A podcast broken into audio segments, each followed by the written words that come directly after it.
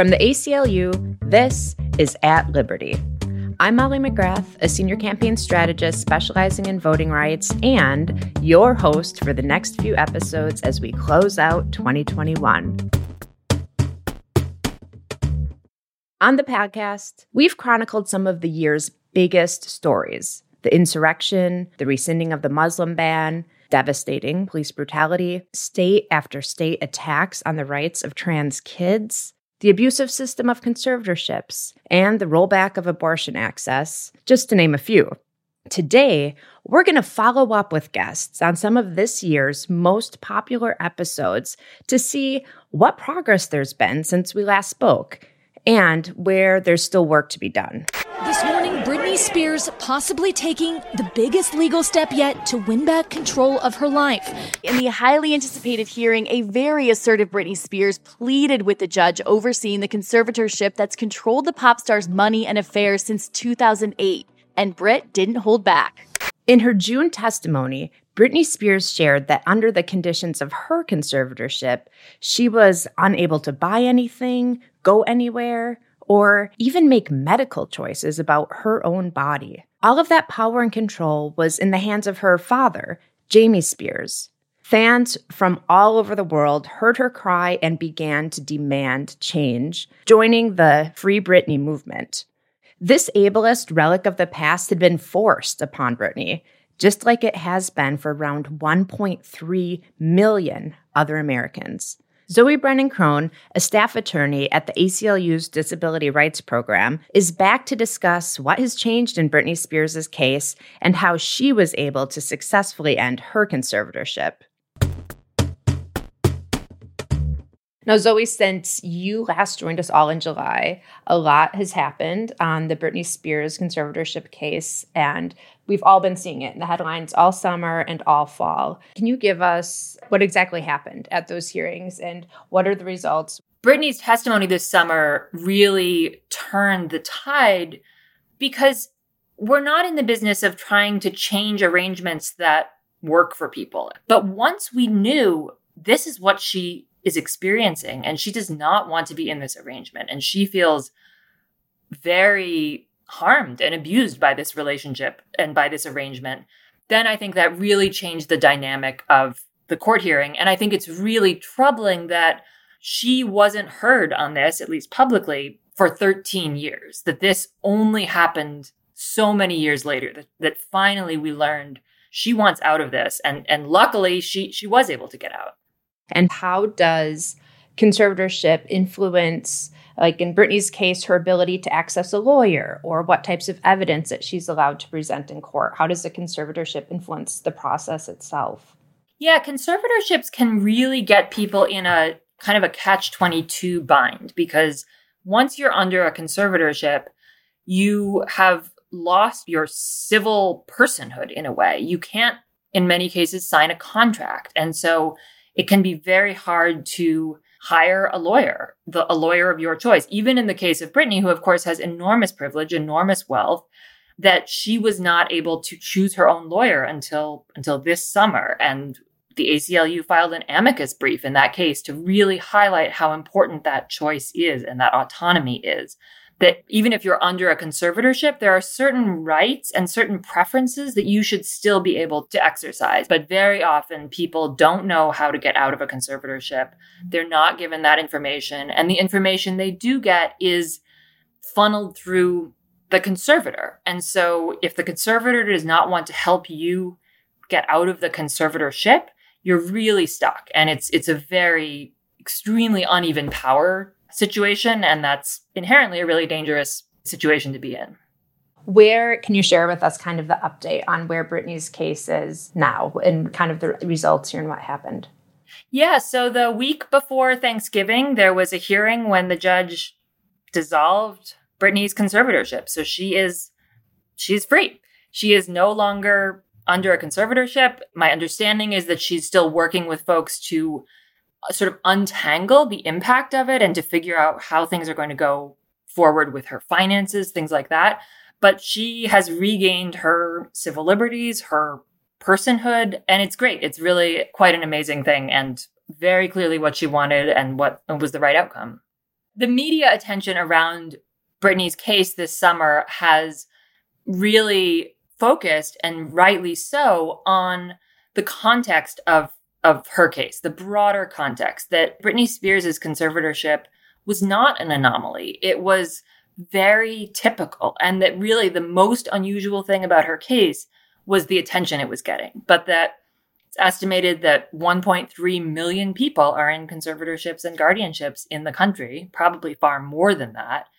And that there are many parts of the experience of Britney Spears that are very common and very routine. Of course, there are parts of her case that are unique and her, you know, her wealth, her talent, her her privilege is unusual, but the experience of getting into a conservatorship and then spending 13 years trying to get out and not even knowing that that's an option for most of that time is very typical. And that it's so true. So not everyone is Britney Spears. Not everyone has the type of access to the attention and the resources that was put into into highlighting what this issue is. And with kind of Britney's success in mind, I mean, how much do you think that even our legal system um, might change in reacting to future conservatorship hearings? Is there any potential to, and is it a good thing to possibly abolish conservatorship as a whole? What's the solutions here?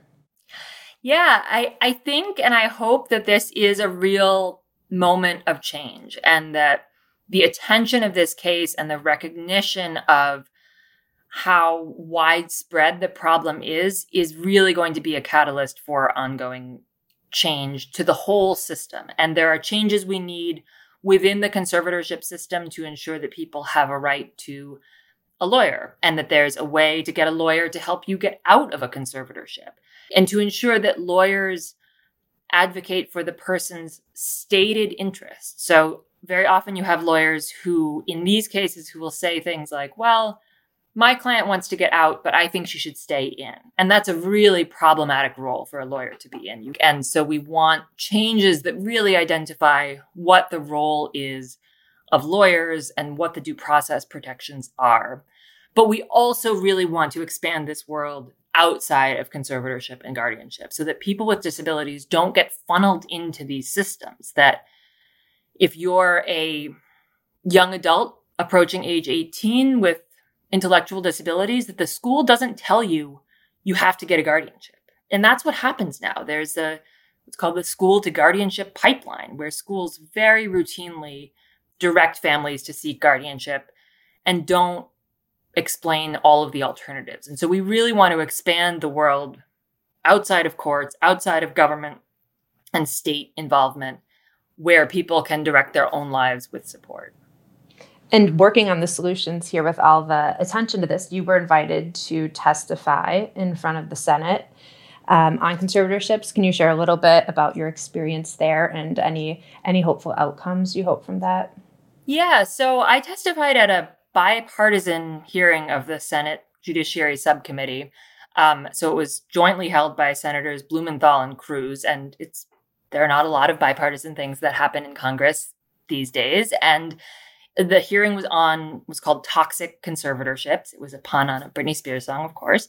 Punny. yeah, it was kind of funny, yeah.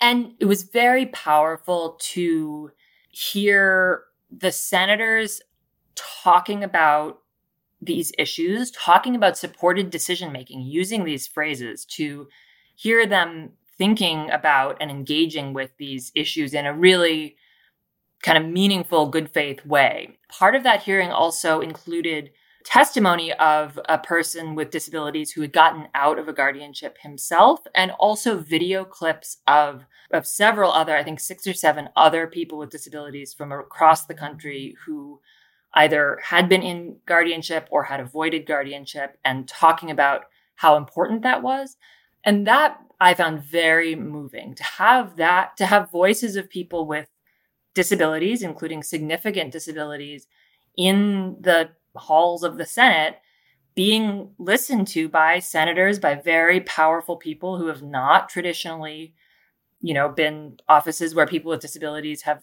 have been included. That felt very powerful to me and made me feel hopeful that there might be real change on this issue. Awesome. When Britney's conservatorship ended, she got on social media and announced that she wanted to be an advocate for people with disabilities. What do you hope that she does with her platform and with her new freedom?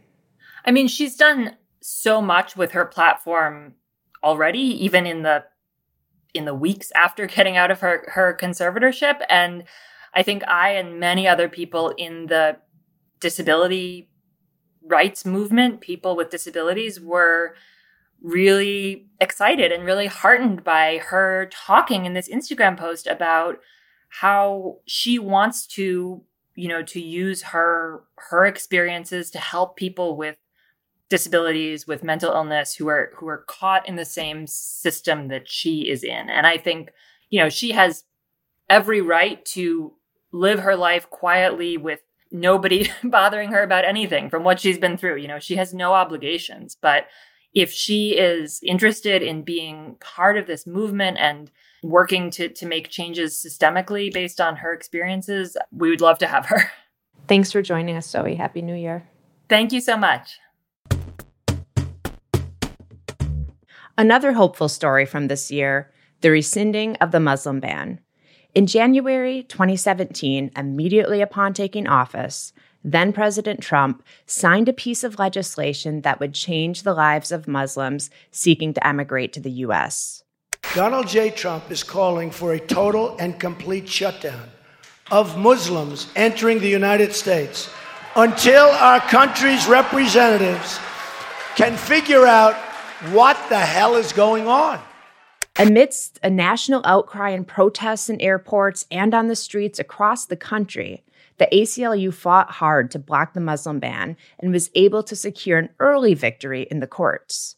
Civil rights lawyers took the case to an emergency court hearing in Brooklyn, where a crowd of supporters gathered and swelled into the hundreds. By late Saturday night, they had reason to celebrate. The judge, in, in a nutshell, saw through what the government was doing and gave us what we wanted, which was to block the Trump order.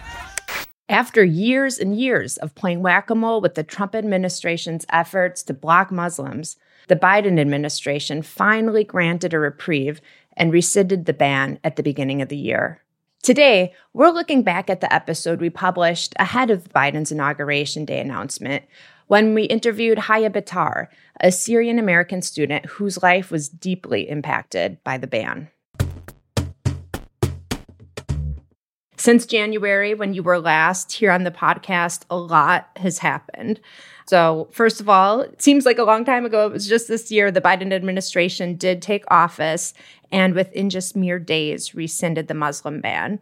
And so, what did that mean to you? What did you make of that action? We all breathed a collective sigh of relief. I mean, you know, for four years having that ban in place. And then even before that, constantly facing barriers and obstacles to get, you know, the most basic form of a tourist visa. So to finally have the president by executive order saying, this is completely null and void. It's not going to happen. It's wrong. It's offensive. It's racist. And to have it just off the books. I mean, it was stunning and a very welcomed order for us as a family and not just us, but the community as a whole. So it was definitely a really good, I think, start to the year for us.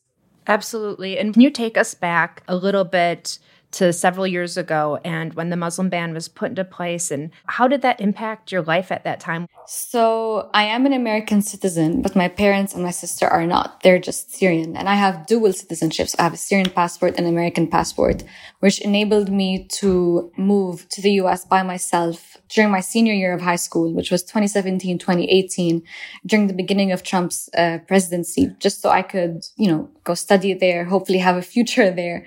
Uh, because, you know, living in the UAE as a Syrian was just no longer a viable option, um, for me as a, as a young, you know, about to graduate, um, up and coming graduate, if that makes sense. Right at the beginning of the Muslim ban, my parents were, you know, we were just desperate to move. We had to move. We couldn't stay anywhere.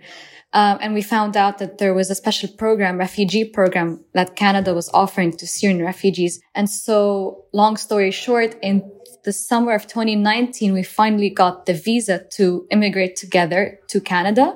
And so we immigrated together. We, you know, we were reunited. We immigrated to um, Canada and we've been here ever since. I want to emphasize that, you know, because the Muslim ban, we had to seek refuge. And I think that that's significant because I think a lot of other people who um, have been affected by the ban have had to go through this option. And some can't even seek refuge, you know, because they don't have access to passports or even airports or channels to migrate. Like Anwar, who was on the podcast as well when I was on. So Anwar is a Yemeni man who, through the diversity visa lottery, won visas for himself and his family. And this was, I mean, incredible considering at the time that he won, I think it was 2017 or 2018, you know, at the height of the Yemen war, which is currently still ongoing, a very devastating war. And so obviously he wants to immigrate to the US and there was no US embassy in Yemen. So he collected as much money as he can, sold his belongings,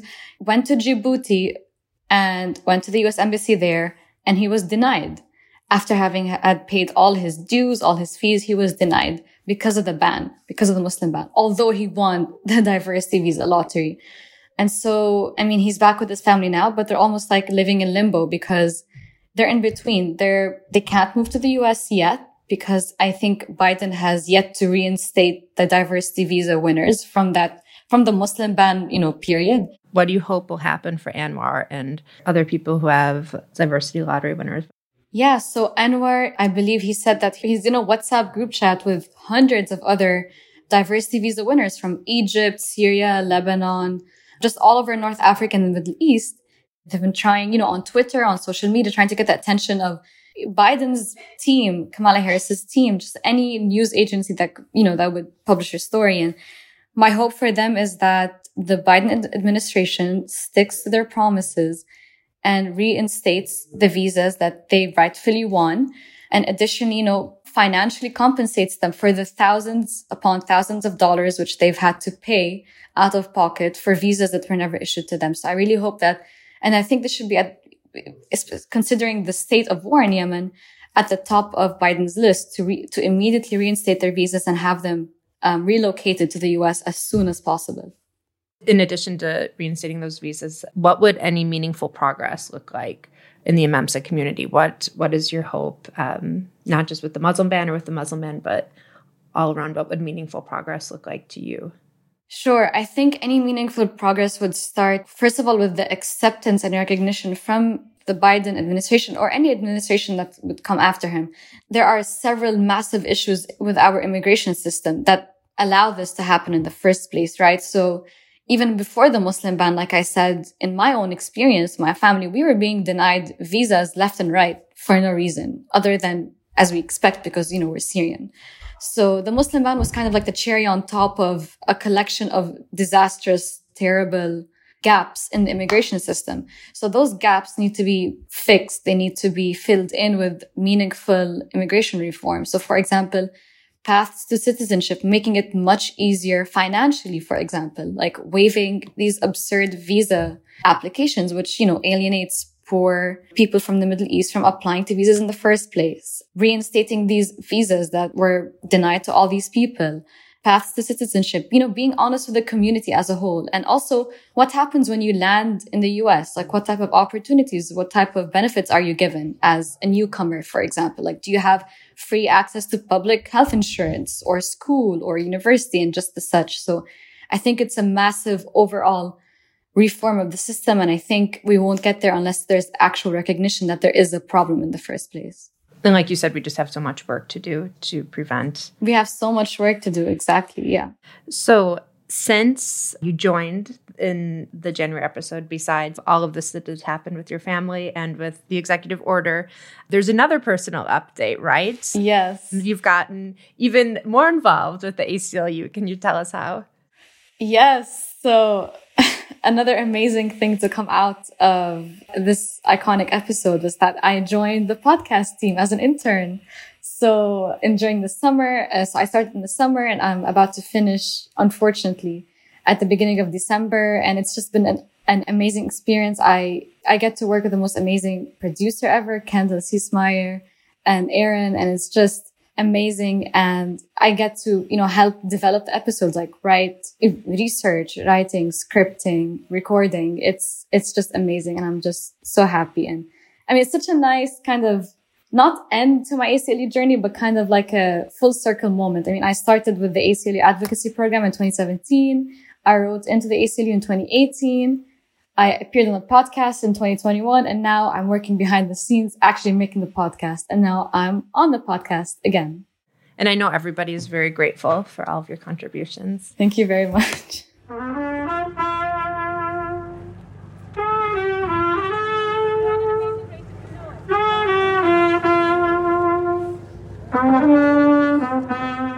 And finally, we're checking back in with Somil Trivedi, senior staff attorney for the ACLU's Criminal Law Reform Project. He joined us back in April to react to the wrongful murder of Daunte Wright at the hands of the police. He'll tell us what has changed in Brooklyn Center and across the country to address the senseless killing and criminalization of unarmed Black Americans. Say his name! Daunte Wright! Say his name! Daunte Wright! No justice, no peace! The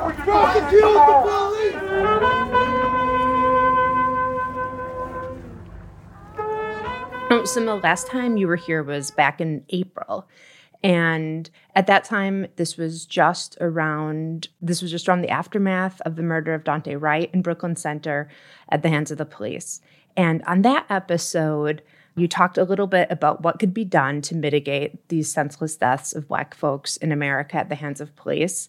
And you commented that the best way to stop this was to make sure that folks like George Floyd and Daunte Wright never came into contact with police in the first place. And can you remind us a little bit, what, what did you mean by that? Police and prosecutors and the justice system as a whole spends an inordinate amount of its time dealing with non-serious things. And by that, I mean 80% of criminal dockets on average around the country are spent on things like misdemeanors and traffic stops and other things that are called crimes, but can often be dealt with in more proactive um, and less punitive ways. So the murder of Daunte Wright is a harrowing example where he was pulled over for having outstanding warrants for extremely ticky tack things. One of them being having air fresheners dangling from his rearview mirror. And so he probably didn't need to be pulled over at all for us to enforce whatever public policy and we were trying to there. And of course, what happened is that that interaction escalated primarily by the police and Daunte Wright ended up dead. What we can take from that and the very, very hopeful message that I hope people take at the end of a very harrowing year is that in that very town, in Brooklyn Center, Minnesota, this year, we passed transformative change around public safety and public health there, where police are now only part of a larger mix of interventions that we can deploy in Brooklyn Center, depending on the gravity of the situation. And we created new rules and new policies to reduce the role of police in certain interactions and limit their ability to interact with people, to escalate situations, and ultimately to jail them. And that was done in collaboration with the mayor and police and prosecutors. And ultimately, we have a vision in Brooklyn Center that we can take around the country. And so that we should all take that lesson that Daunte Wright's death, though tragic, and it should have been prevented in the first place, has produced this manifest good. Let's focus in on that a little bit. So, this is at a hyper local level, but a huge impact. So, what will these changes look like in practice? And how did folks come about actually effectuating these changes and make it happen? Yeah. So on a very practical level, let's say somebody is experiencing a mental health crisis, which is all too common in America. And it's because of systemic underfunding of mental health services, also issues related to poverty and homelessness, right? We know the underlying causes. And yet we have decided by and large in, in the United States to treat quote unquote mental health with criminalization, with policing, with mm-hmm. institutionalization, right? In Brooklyn Center going forward, if somebody is experiencing a mental health crisis, they will be treated by professional public health professionals, not police primarily. And this is actually continuing a trend across the country. There are several cities in the United States now that have intentionally devolved the response to mental health crisis away from the police and to trained professionals. And I think in a year where we saw a lot of downbeat news, frankly, about our progress on criminal justice reform. And I don't want to sugarcoat it. We took a lot of losses. And unfortunately, the national narrative turned away from a lot of the hope that we had after the killings of George Floyd and Daunte Wright and others. But behind the scenes or under the radar or at the hyper local level, like you're talking about, we're winning. Yeah, what's the momentum here? Where's their hope next? Are there more cities on the block? Like you said, this is a template that can be replicated in other communities. And what is the momentum looking like there? I think it's strong. Uh, we're going to take it to other places and towns similarly sized across the country as a proof of concept. And we hope we can grow it from there. And that's not the only point of momentum worth mentioning, by the way. I think lost in this larger national narrative, uh, a spike in violent crime and a turn away from uh, progressive uh, solutions to, to criminal justice, we've lost the fact that uh, there are lots of areas of hope. I mean, New York, for example, New York City just opened two safe injection sites for people to safely uh, use drugs and potentially get treatment rather than being criminalized, brutalized, and incarcerated. On their first day in office, I think they saved something like five lives.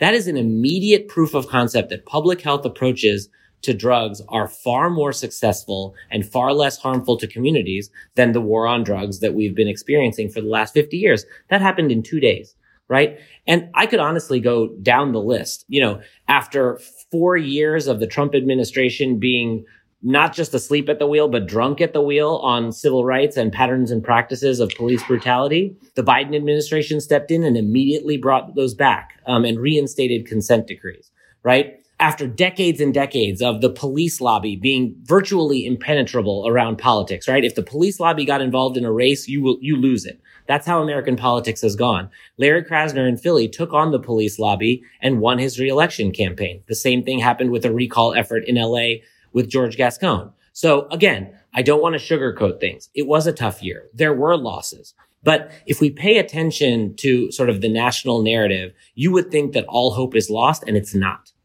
On the policy side, on the national side, you know, we're seeing this progress locally. What are you making of what can happen through Congress? What do you want to see happen? What's the likelihood? And what's your kind of your frustrations there? Yeah, so Congress is an area of frustration. There's no way to get around it, right? The George Floyd Justice and Policing Act and related bills around criminal justice um, failed. They failed spectacularly, and we are incredibly frustrated. You know, with the momentum coming out of the protests in response to George Floyd's murder, we had momentum. We had an allegedly bipartisan group of senators working on a bill that initially had a lot good going for it. It was going to eliminate qualified immunity so we could finally hold officers accountable for brutality in civil court. Uh, it would reduce the amount of militarization involved in our local police forces. It could have ended no knock warrants like the one that killed Breonna Taylor. Sadly, it was watered down over time. A lack of political will meant that that bill that could have been something great ended up being something that we couldn't even support. And so there is currently no effort to revive it, but there needs to be. And we are working hard every day to bring back the good elements of that bill and make them so. And I think we would want our template to be the things that we did in Brooklyn Center and we're going to do around the country. So that's the sort of connection between the local work and the national work. We know that there are models uh, that are effective on keeping public safety while respecting liberty and justice um, and taking a more holistic public health approach uh, to public safety. We know that there are models out there that work. Uh, we're going to prove them up at the local level and push them to the national level. And on the kind of public opinion side, where do you think the disconnect is? You know, numbers wise, we know that it's popular for more investment in the community for those in mental health crisis or those with addiction. And so why do we see why do we see kind of the disconnect with some of this movement and then some of the numbers that we see supporting the the reinvestment in the community? It's a great question. And I think it's a victim of the generalized polarization that we see across issues in America, right? As soon as you talk about something in big, broad strokes, people get into their camps and either oppose it whole hog or support it whole hog. And that's not helpful for such a nuanced issue like criminal justice reform. That is actually thousands and thousands of individual reforms that will eventually get us to the place we want to be. So what does that mean? You know, much like when Obamacare was being uh, debated in Congress. If you called it Obamacare, people opposed it. But if you talked about pre-existing conditions or keeping young people on their parents' health insurance, it polled through the roof, right?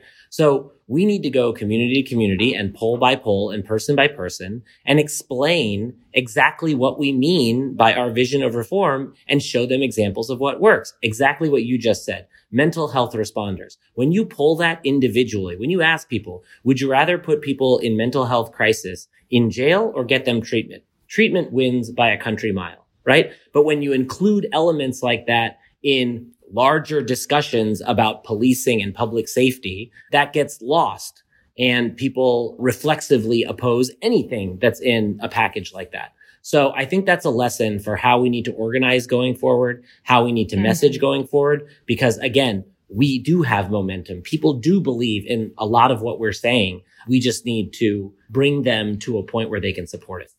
It is. It's really about taking this local, organizing, and also it's you know not not just on this, but also I'd like you to talk a little bit more at the local level you know, right in folks' own communities on the role of, you know, or the potential role of progressive prosecutor. What does that look like? And how do our DAs who are elected in major cities, how are they changing or how could they change the role of policing and the, in criminal legal punishment in their communities? This is a phenomenal question and a phenomenal example of how local organizing matters, right? DA races in America are largely not even contested. And even if they are, they're won by a few hundred or a few thousand votes here and there, right? But they have such outsized impact on our communities, right? They are the drivers of mass incarceration and therefore they can be a part of the solution. So how are DA decisions driving police reform? You know, I mentioned that Larry Krasner won his election this year. That was against the police lobby. That immediately sends a message that we don't have to kowtow to what police want in order to run a district attorney's office. District attorneys across the country are deciding to stop charging low level stuff like the misdemeanors I mentioned earlier, right? That has a feedback loop effect on police. If prosecutors aren't going to charge it, police aren't going to go out and look for it and arrest over it. Um, and then we're going to reduce the number of police interactions in the street, which reduces harm, right? And finally, we're finally electing DAs who are willing to hold police accountable in the justice system for the harm that they inflict. This past year, you didn't hear a lot about it, but we finally got prosecutions against police who did wrong, namely Derek Chauvin, who murdered George Floyd. That's an important symbolic gesture. It's not justice. Justice is George Floyd alive today, but legal accountability brought by prosecutors against their partners in the police department is meaningful. And that's something that, you know, I think a lot of times to the courts just seem like something that is for lawyers, but really it's up to all of us to organize to shape our courts in that way. Absolutely. The only reason that happened is because people in Minnesota elected the DAs and the attorney general who was willing to do that. Can you talk a little bit? You know, we've gotten questions. It's been a hot topic this year, especially in the last few months, but on the different verdicts in the Derek Chauvin trial, the police officer who murdered George Floyd, Kyle Rittenhouse. Um, we've seen verdicts now in the Ahmaud Arbery case. You've been working in the criminal justice space for many years. What do you make of this and its kind of comment on our criminal justice system? Yeah, it's a complex time for people in America to try to make heads or tails of all of these different verdicts coming down at the same time. And I understand that. On the one hand, there are people who are hurt by the fact that someone like Kyle Rittenhouse can come into a community legitimately protesting uh, police brutality and seemingly get away with what he got away with. On the other hand, we see uh, a verdict in the Ahmaud Arbery case that gives us some hope that uh, outward vigilante racism will be held to account in a court of law. On the civil side, we saw the neo-Nazis in Charlottesville uh, be held accountable by, by a jury trial there, which again gives you some hope. But I, I want to make the larger point that individual sort of high profile criminal trials are not the way that we should learn about the criminal justice system. And frankly, the trial based criminal justice system is not the way we should fix our problems. And so if you're looking at Kenosha and the Rittenhouse trial as an indictment of you know, America's gun culture, then that's where you should get engaged, not in the criminal justice system. And if you're looking at the Ahmaud Arbery case as representative of systemic racism, let's fix systemic racism, right? E- these individual cases are going to disappoint and elate us in different ways that are not going to meld or cohere into something that we can take forward because the criminal justice system is not the place for true justice. It's a place to work out individual cases as they occur. We need a functioning one. We need a fair one. We need one stripped of the racism that undergirds it. But if we want to make systemic change, we got to make systemic change outside of it. Samil, I really appreciate you joining us and, and sharing an update. I uh, want to ask two things. One, I'm going to make a big reveal to our audience and share with them that next month you are going to be our podcast host for the month of January, correct? I very much appreciate that hype. Yes, I will try to do even half a good as job as you. Uh, and then, second of all, we are coming to the end of the year. It is next year's another federal election. It's a you know big election year, and folks are folks are exhausted. So I'm asking and want to ask you, what keeps you going? What keeps you inspired to to continue to do the work that you do as we go into a new year? You know, the theme of this discussion was organizing at the local level and winning when people think we can't win. That keeps me going. There are all kinds of reasons to pick out the losses and pick out the places where we're defeated. And again, we shouldn't whitewash those. Those are meaningful. Those are learning opportunities, but we win too. And those wins keep me going. I hope they do to you too. They do. Thank you so much. Thanks for joining us. Happy New Year. Thanks. You too. Thanks so much for listening. If you'd like to support our fight in the year to come, you can donate by visiting aclu.org/liberty. That's aclu.org/liberty. We really appreciate your support. Until next week, stay hopeful.